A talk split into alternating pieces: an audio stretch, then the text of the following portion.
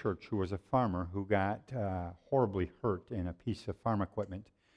And the thing that stuck out to me, though, was that this church, over the next six months, took care of running his farm for him completely. They would get up early, they would go and feed the animals, they would milk the cows, they took care of the fields. They did all of that for over six months until this man could get back on his feet. And I can remember at the time thinking, that's the kind of church community I want to be a part of. One that loves God, loves God passionately with all of our hearts. But out of that love for God, loves people and loves where they live. You have a great opportunity. I, I, I know Pastor John has already said it, but I just want to encourage you. You have an opportunity to show something of the largesse of God's grace that He has placed upon your life and to be able to demonstrate that, to show that tangibly to another family.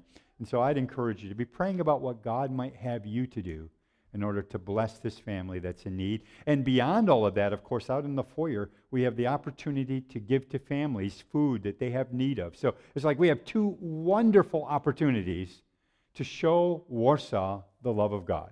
So I encourage you to pray about what God would have you to do. Would you turn to Hebrews chapter 6 as we continue in our series on building a culture of grace? A couple of weeks ago, I spoke to you about the righteousness of grace. And part of the reason why I gave that message is I think some people have the wrong idea that when God looked at you, He loved you so much, He thought you were so cute that He just said, Your sins, ah, just forget about it. It's okay. I love you anyways. But I want to say to you, that's not the truth. I'm not saying God doesn't think you're cute. That's not my point. My point is, when God looked at your sin, he was offended by it. He said, There's a price to pay for sin. The soul that sinneth, it shall surely die. So God couldn't just wink at your sin and say, Oh, it's okay. Oh, shucks. You guys are just such great people. I want you anyways. No, God had to pay the price for your sin with the blood of his own son. So grace is not just avoiding or ignoring things grace actually pays the price in full. And that's what God did. So that was called the righteousness of grace. Today's message is called the immutability of grace. Don't you just love that word? Just say it immutability. That's a great word, isn't it? I know it's a word that probably isn't used a lot anymore, but basically, immutable means unchangeable. What I want to talk to you about this morning is there are some things that are in God that are unchangeable. Do you realize that immutability is one of the characteristics of God, one of his character traits? Even though God is always doing a new thing, God never changes in his person or in his character. The passage we're about to read in Hebrews 6 tells us there are two immutable attributes, unchanging attributes of God's grace that if you grasp them, they do two things for you. And you see if you don't need these sometimes. First of all, they become strong encouragement for your soul. You ever need encouragement? Well, these two immutable aspects of God's grace, the first thing they do is they give you encouragement in your soul. The second thing they do is they give you an anchor to hold in the time of storm. I don't know about you, but Last year and this year have been something of a storm for all of us. And we needed an anchor that holds us firm. Now, I don't know how many of you guys are boaters. Any of you guys got a boat? Any of you? Okay, you got a few boats. Okay. Um, I'm not been a big boater, but I heard that there's a boating term that's called living on the hook. Do you guys know that term? What it means is that you take your anchor, which is just like a big hook usually, and you drop it so that it grabs the bottom of the lake or wherever you are, the pond, and it holds you in place so that you can't drift. Um, several years ago, uh, Frank and I and some others went to uh, Camp Asbury over in Perry. And we just spend a day as pastors just to take time away to pray and to seek the face of the Lord together and to share what God is saying to us as pastors of this community. Well, while I was out walking, because I tend to like to walk and pray at the same time, Um, and while I was out walking, I noticed there was a boat that seemed to have no one in it, just drifting around the lake. And I thought, oh man, somebody's boat came untied and it's just out there floating all over the place. Well, what I found out later from one of my other pastor friends who was down right on the edge of Silver Lake was that there was actually a guy in the boat sleeping. Well, he just watched her for a while until he realized the boat was about to run into the concrete ramp at uh, Camp Asbury and it could have been hurt. So he called out to the guy just before he would crash into that. And the guy woke up suddenly and they got it under control and they were talking about it. Well, it turns out the guy thought he was sleeping on the hook. He thought he had anchored himself firmly and he thought it was a nice warm day so I can actually sleep out here in the sun. Well, the point of this whole thing is, and I'm asking you this question honestly when the storms of life come, and I say when because they will come, do you have an anchor that holds you firmly? Do you have a word of encouragement that speaks to your soul in the deep part, parts of your being? Uh, we're in Hebrews chapter 6, if you haven't turned there yet. Hebrews 6 and verse 13. And by the way, two weeks ago, we looked at God's promise to Abraham, and it was a promise to bless Abraham. So he picks up this kind of thread in Hebrews 6. For when God made a promise to Abraham, back in Genesis 12, because he could swear by no one greater, he swore by himself, saying, Surely blessing I will bless you, and multiplying I will multiply you. And so after he, Abraham, had patiently endured, he obtained the promise. For indeed, men, in, men indeed swear by the greater, and an oath of confirmation is for them an end of all dispute. It's like when we were kids and your honesty would be challenged. You would swear by something greater, right? I can remember saying, I swear on my mother's grave that that's the truth. Now, the fact that my mother was home in the kitchen didn't matter. What mattered was I was swearing by something that was significant and important to me to let them know the veracity of what I was saying. Verse 17. Thus, God, determining to show more abundantly. Now, if, if you've ever read Hebrews, you need to, next time you read Hebrews, in fact, go read Hebrews. And every time you come upon the word more, highlight it, circle it, mark it, because there is a moreness that the writer of Hebrews is trying to help us to catch. So he says here in verse 17, thus God determining to show more abundantly than even he did to Abraham to the heirs of promise the immutability, there's that term, of his counsel, confirmed it by oath, that by two immutable things, in which, by the way, it's impossible for God to lie, we might have strong consolation. That's that word encouragement. We might have strong encouragement. Who have fled for refuge to lay hold of the hope that we sang about this morning that's set before us. This hope we have as an anchor. There's that word anchor for our soul, both sure and steadfast, which enters the presence behind the veil, where the forerunner has entered for us, even Jesus, having become high priest forever according to the order of Melchizedek.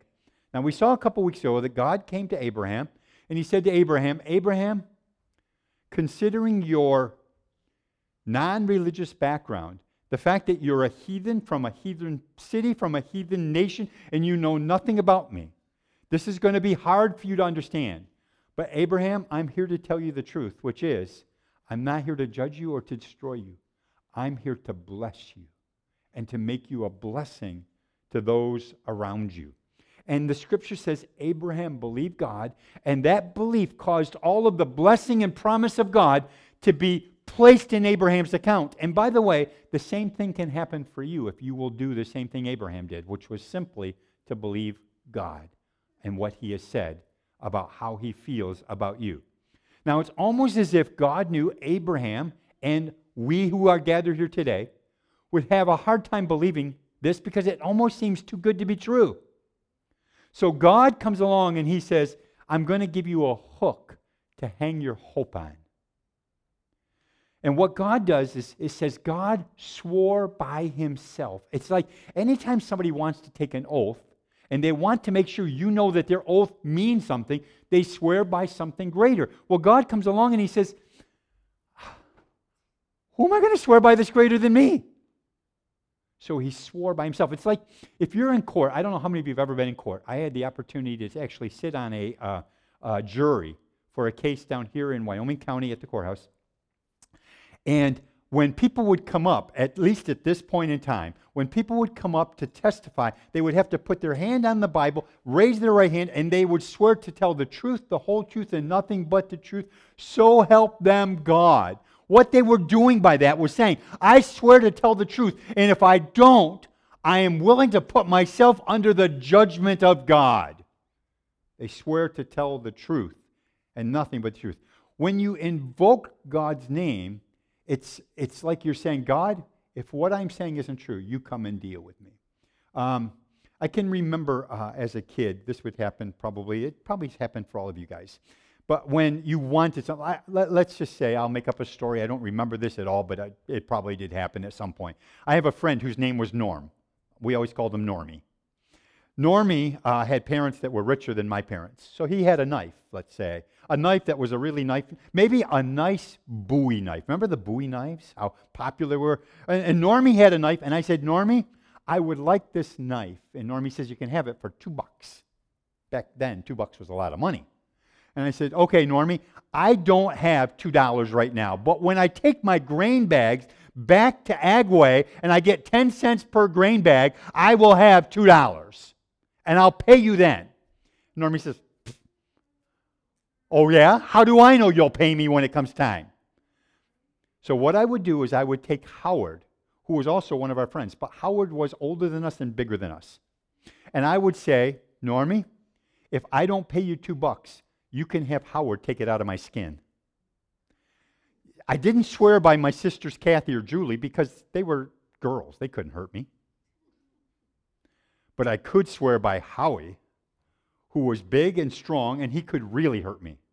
So I would swear by somebody greater that what I was saying was true. Well, that's what's happening here. God is saying to Abraham, Abraham, I want to make a covenant agreement with you. And to let you know how serious I am about that, I'm willing to make an oath that I will do what I say.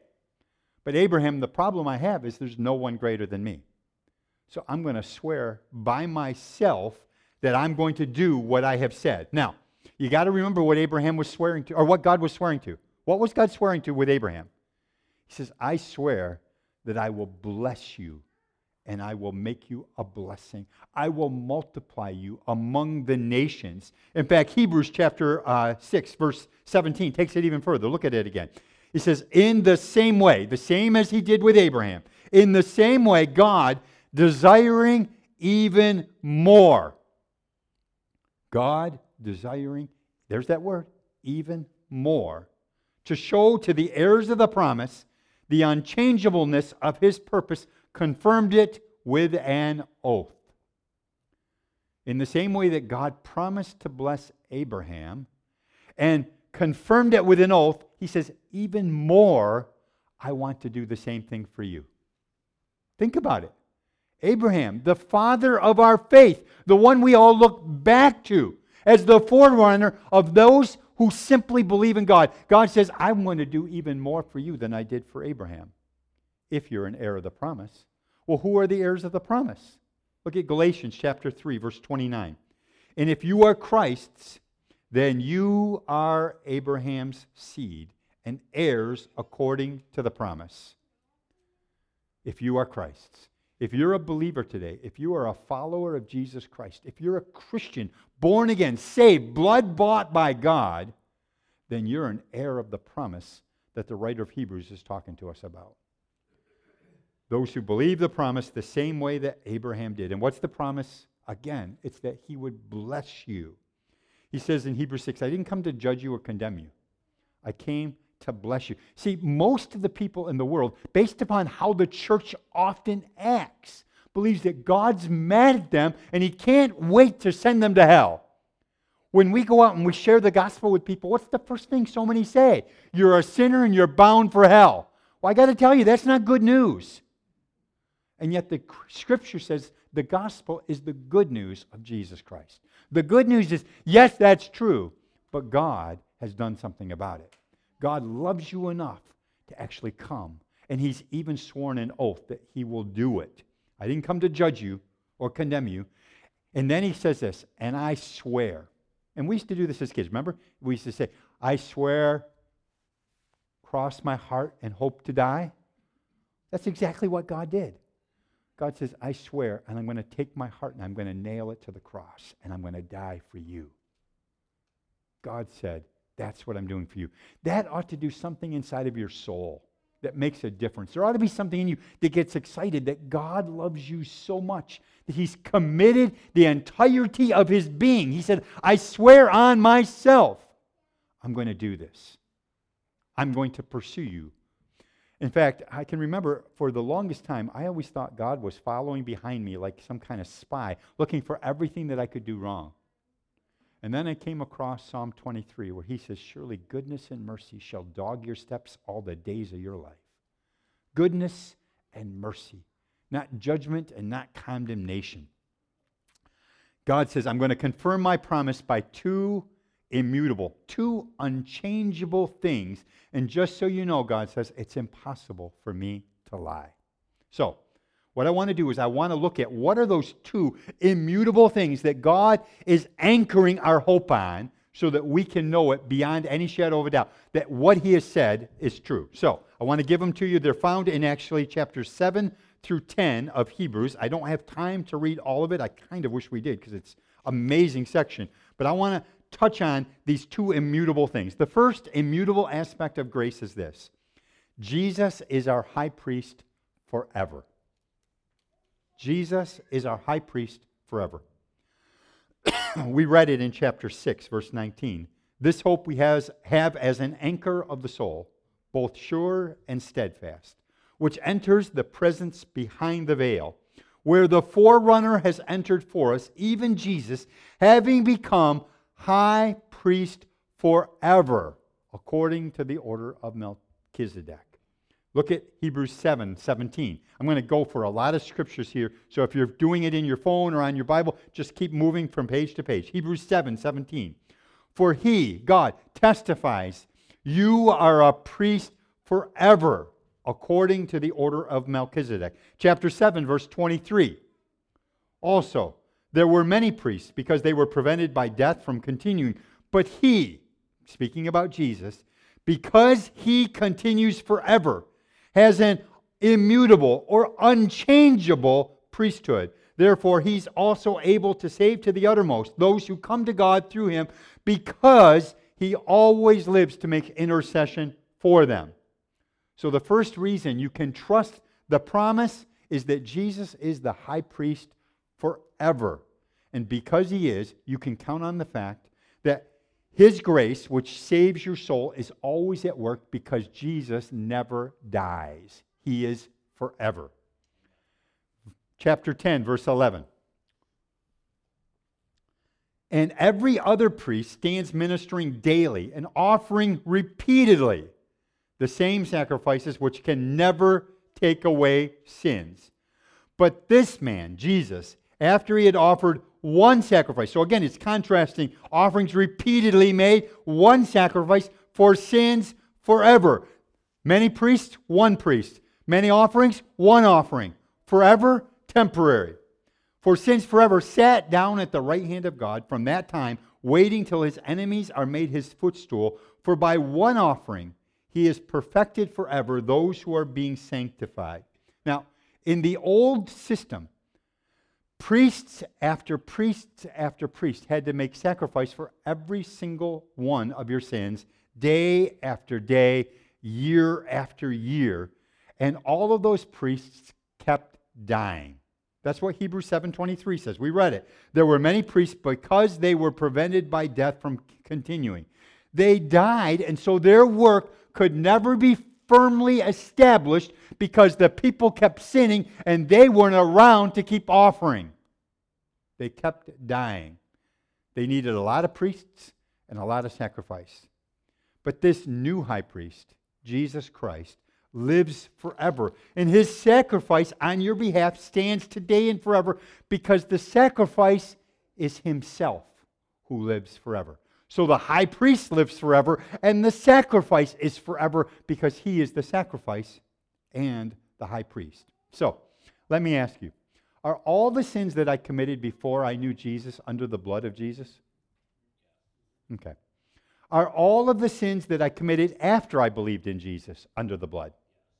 Are all the sins that I'll commit next week? I'm not planning to, but I'm just saying I know myself. Are all the sins I'm going to commit next week, are they under the blood of Jesus? Why? Because the sacrifice is forever. And the mediator of that, the high priest himself, lives forever. Perfect sacrifice lasts forever. And the high priest himself, who offers that sacrifice, lives forever to make sure that one perfect sacrifice will last forever for me. Now, let me ask you if you're having a good week, is Jesus the high priest? Is he eternal? If you're having a bad week, is Jesus still the eternal high priest? What I want you to get, and what I've been trying to say to you for all of these weeks, and I'm going to continue to try to say for the next weeks, is that you can't lose for winning. Jesus has offered a sacrifice that causes all of your sins to be washed away forever. Your position in God is secure. It doesn't matter whether you feel good today or not. It doesn't matter whether you feel guilty or not. Your position is secure in God. I was talking with a brother yesterday, and I mean, there are times when you wake up in the morning, you don't even know why, you just feel lousy. And I'm not talking about feeling sick, you just feel like life isn't good. I, I, I asked somebody today, how, how you doing? And the answer was, okay. I said, just okay? He goes, yeah, barely. Well, the truth is, every one of us have felt that way at times. But regardless of how we feel, we still have an eternal high priest who has offered one eternal sacrifice for our souls. My position in God is secure. One priest, one sacrifice forever. You can count upon that. You can hang your trust upon that, which is immutable, unchangeable, lasting forever. The second immutable aspect of grace is kind of directly linked to the first, and it's this Jesus is the mediator of an eternal new covenant. Hebrews chapter 8 and verse 6. But now he, Jesus, has obtained a more excellent in fact, again, I, I encourage you, go through Hebrews. Take note of the superlatives that are used. The words like more, above, all throughout it. The writer of Hebrews is trying to contrast what it used to be like to what it is now if you simply put your faith and trust in Jesus. But now he has obtained a more excellent ministry, inasmuch as he is a mediator of a better covenant which was established on better promises the writer makes it clear, and I think we would all say it, that it's a better covenant. The new covenant is a better covenant than the old covenant. But the sad thing is, many Christians don't know why it's better. They just know that's what the scripture says. Well, I want to give you simply two reasons why it's better. Number one, the new covenant is better because it cleanses your conscience.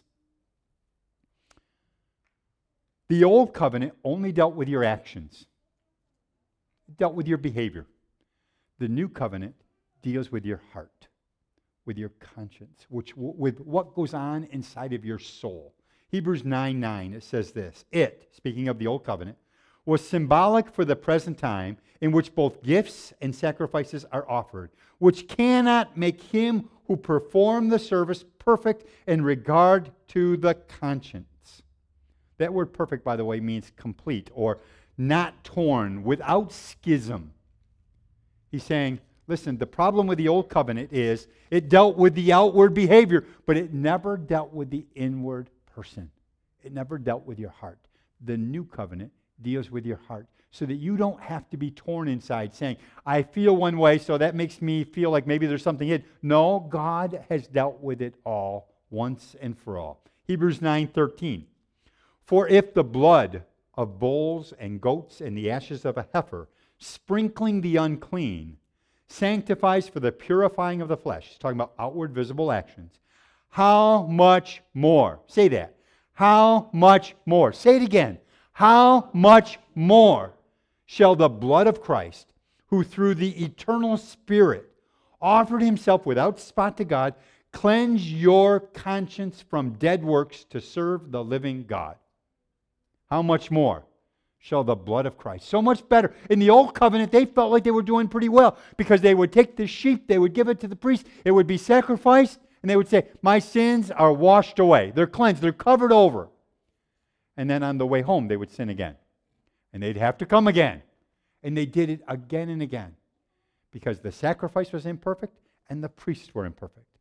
How much more shall the blood of Christ cleanse not only your sin, but your conscience?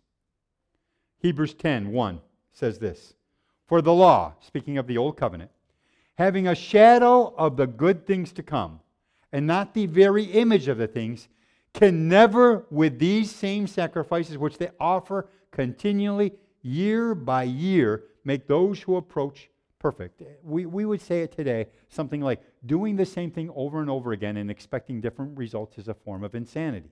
That's what was going on. They would do the same thing again and again. Verse 2 For then, would they not have ceased to be offered? For the worshippers, once purified, would have had no more consciousness or awareness or thought or preoccupation with sins. But in those sacrifices, look at that verse, verse 3. But in those sacrifices, there is a constant reminder of sins every year. For it's not possible that the blood of bulls and goats could take away sin. The very nature of their sin, of their system rather, was a constant reminder of their sinfulness. Every time you sinned, you had to go and make a sacrifice. Every year, you had to go and make a sacrifice. And every single time, you were reminded you were a turd. You were a jerk. You were evil. It was a constant reminder of your sin and how desperately you needed a perfect little lamb to cover over your sin. And you had to do it again and again from the time you were born until the day you died. Constant reminder because the priests and the sacrifices all were imperfect. But we have a high priest who is perfect and who is eternal. And we have a sacrifice which is perfect that lasts forever. And because of that, we no longer have to make continual sacrifices for sin. In fact, the scripture tells us that if you feel like you need to, that's called a dead work. That's what he uses in that scripture. The dead work. A dead work is anything you do to try to earn God's approval. You know, when you get up in the morning and you're not feeling so good, and you thought, well, I'll read my scripture and maybe God will be happy with me. You've just proven that you don't realize your position in Christ. You don't realize what God has done for you. Regardless of how you feel, God has established your position secure forever, and you can place your hook upon it. The reason you can trust his promised commitment to bless you is because it's predicated upon a better covenant. One that not only deals with your sinful deeds, but deals with your heart, with your conscience before God. I've heard um, preachers say the problem that we have in the church today is that we don't preach on sin enough. I had somebody just say that not too long ago. We don't preach on sin enough. Well, I want to tell you, I don't know if there's real value in constantly preaching on sin. I do think there's real value in preaching on the grace of God, which deals with our sin. I think sometimes we become too conscious of our sins, and we end up with a false burden of guilt and shame and unworthiness. Why is it that we, who have been saved to the uttermost, spend more time thinking about our weaknesses and our failings than we do the grace of God. I don't think concentrating on yourself is going to save you. I don't think doing a inward audit is going to help you a whole lot. I think God's well able to deal with things in your life when and if God wants to. So I would recommend that we put our attention upon Him and not upon ourselves. Because I got to tell you, if you look at me, or rather, if you look at yourself, just like I look at me, I know the stuff inside of me. I'm very aware of it. But the truth is, God says, I still have loved you, and I gave my life for you. Why don't you put your attention upon what I have done for you? Again, I'm not advocating or condoning sin at all. Paul talks, should, we excuse sin? He says, Heaven forbid. But living under the law, trying to be perfect, didn't accomplish much for you. It didn't save you. Only God's grace actually saves you. Um, I think about it like this. Um, I don't know if you guys have ever done this. My wife and I like to watch the show Biggest Loser.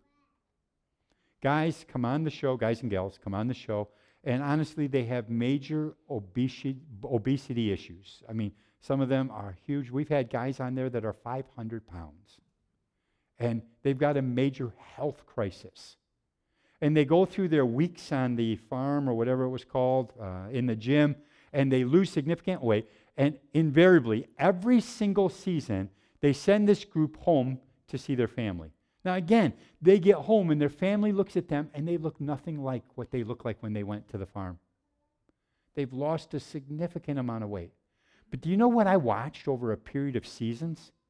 Those people who went home couldn't enter into the celebration because they were still aware of how much they needed to get better, how much they needed to lose in order to really be who they wanted to be. They couldn't, with their families, celebrate what they had lost because they were so focused on what they hadn't lost. And I think that's the way it is with many Christians. We focus so much on what is still wrong, and we don't pay attention to the truth. We're not who we used to be. God has actually done something in us, He has changed us. So, my encouragement to you from the Word of God is let's put our focus looking unto Jesus, the author and the finisher of our faith.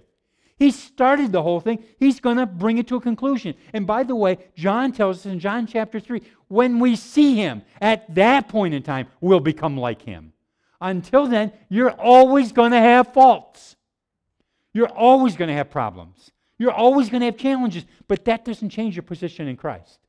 Should we allow God to work on those things? Yes. But let's not let that become judgment and shame. I think too much of church life is shame based instead of grace based. Which is why, as I looked at what is the thing that I might preach on over a period of time as I'm leading towards the time when I step down as a pastor, I thought if there's anything I want to preach on is what I have begun to learn for myself more and more over these years. The grace of God trumps the law every time. Uh, okay. First thing was it can cleanse your conscience. Number two, the reason why it's a better covenant is because it's based on faith and not performance. The writer of Hebrews compares the old covenant with the new covenant, saying one was based on the law and having to keep the law, the other one was based on simple faith, like Abraham exhibited. So, what, what's the difference? In the old covenant, God came to his people that he had adopted as his own. And God says to his people, I'm going to make a covenant with you. And in that covenant, um, what I'm going to do is this I'm going to give you 630 laws. And if you keep them perfectly, then I will love you.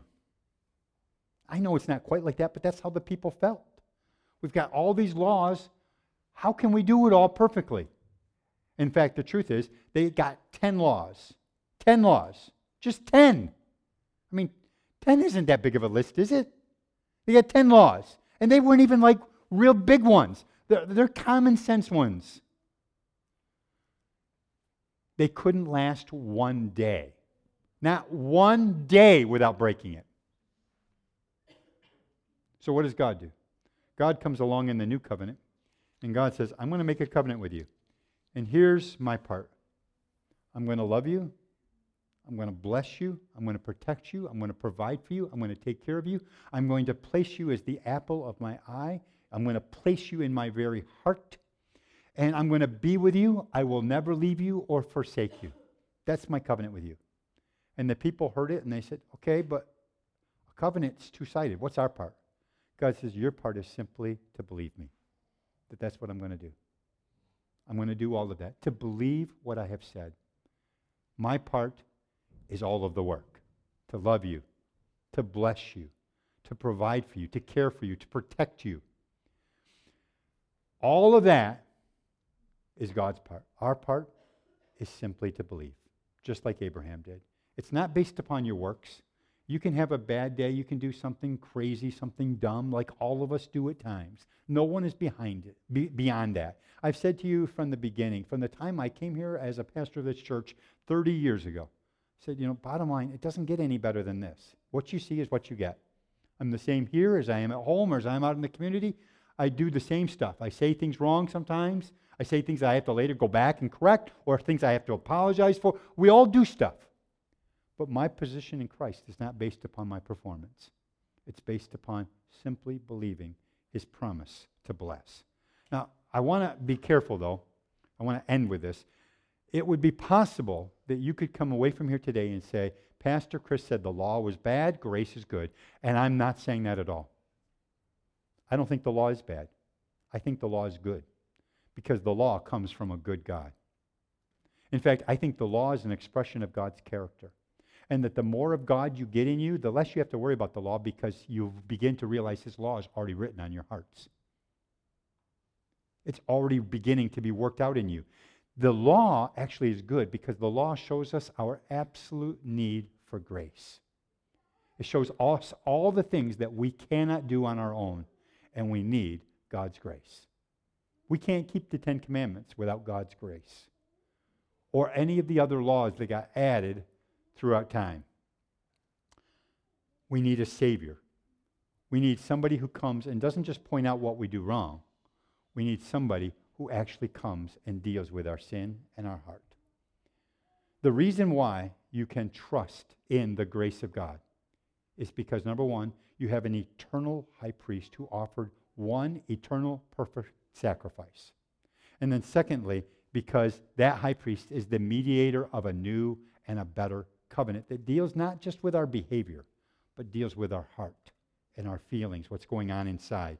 And when you're faced with storms, which every one of us in this room will be, you can put your hook of hope upon that. Would you stand with me?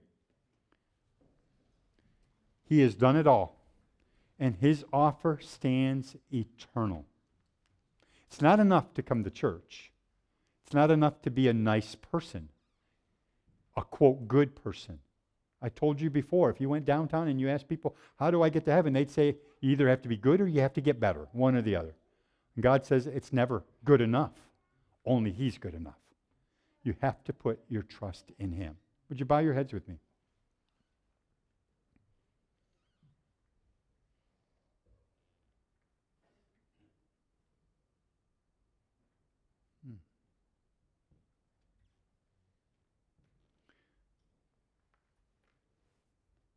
God's offer that he made to Abraham, he's making to you. His offer still stands today.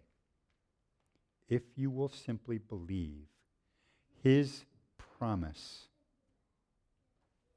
then you too can know not just eternal life, someday going to heaven, although that's true. You can know his life inside of you today. You don't have to keep trying harder. You don't have to keep trying to keep some law. You can actually know the wonder and thrill of sins washed away and grace living inside. Grace for yourself and grace for others. If you're here today and maybe you've never, ever accepted his offer, that offer is being given to you today from God Himself.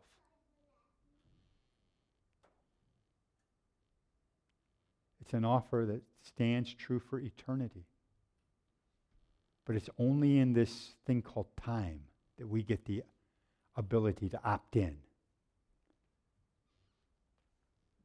Maybe you're getting tired of just trying hard yourself. It's like, Nothing I do ever seems good enough. And God says, when you get tired enough, come to me. You who are heavy burdened and laden down with a yoke of guilt and shame, fear. He says, I'll give you rest. My yoke is easy. My burden is light. Why don't you just take a moment in your own heart and just say, God, I believe you. I believe your promise It's for me. I want it. I don't want to have to try to work my way into anything. I want to receive because I believe. God, for me personally, I believe your promise that you're for us and you're not against us. You love us. You don't hate us. You're not angry with us. You have loved us so much that you gave your only begotten Son. That's how much you loved us. You took your heart and nailed it to a cross. Father, we believe you. We believe your promise. And Lord, because of that, and the new and better eternal covenant that you've given to us, we no longer have to strive to get our performance in line, but we can rest in you. Thank you, Father, for that eternal, abundant, grace filled life. We receive it in Christ's name. Amen. Amen. The Lord bless you. Have a great rest of your day.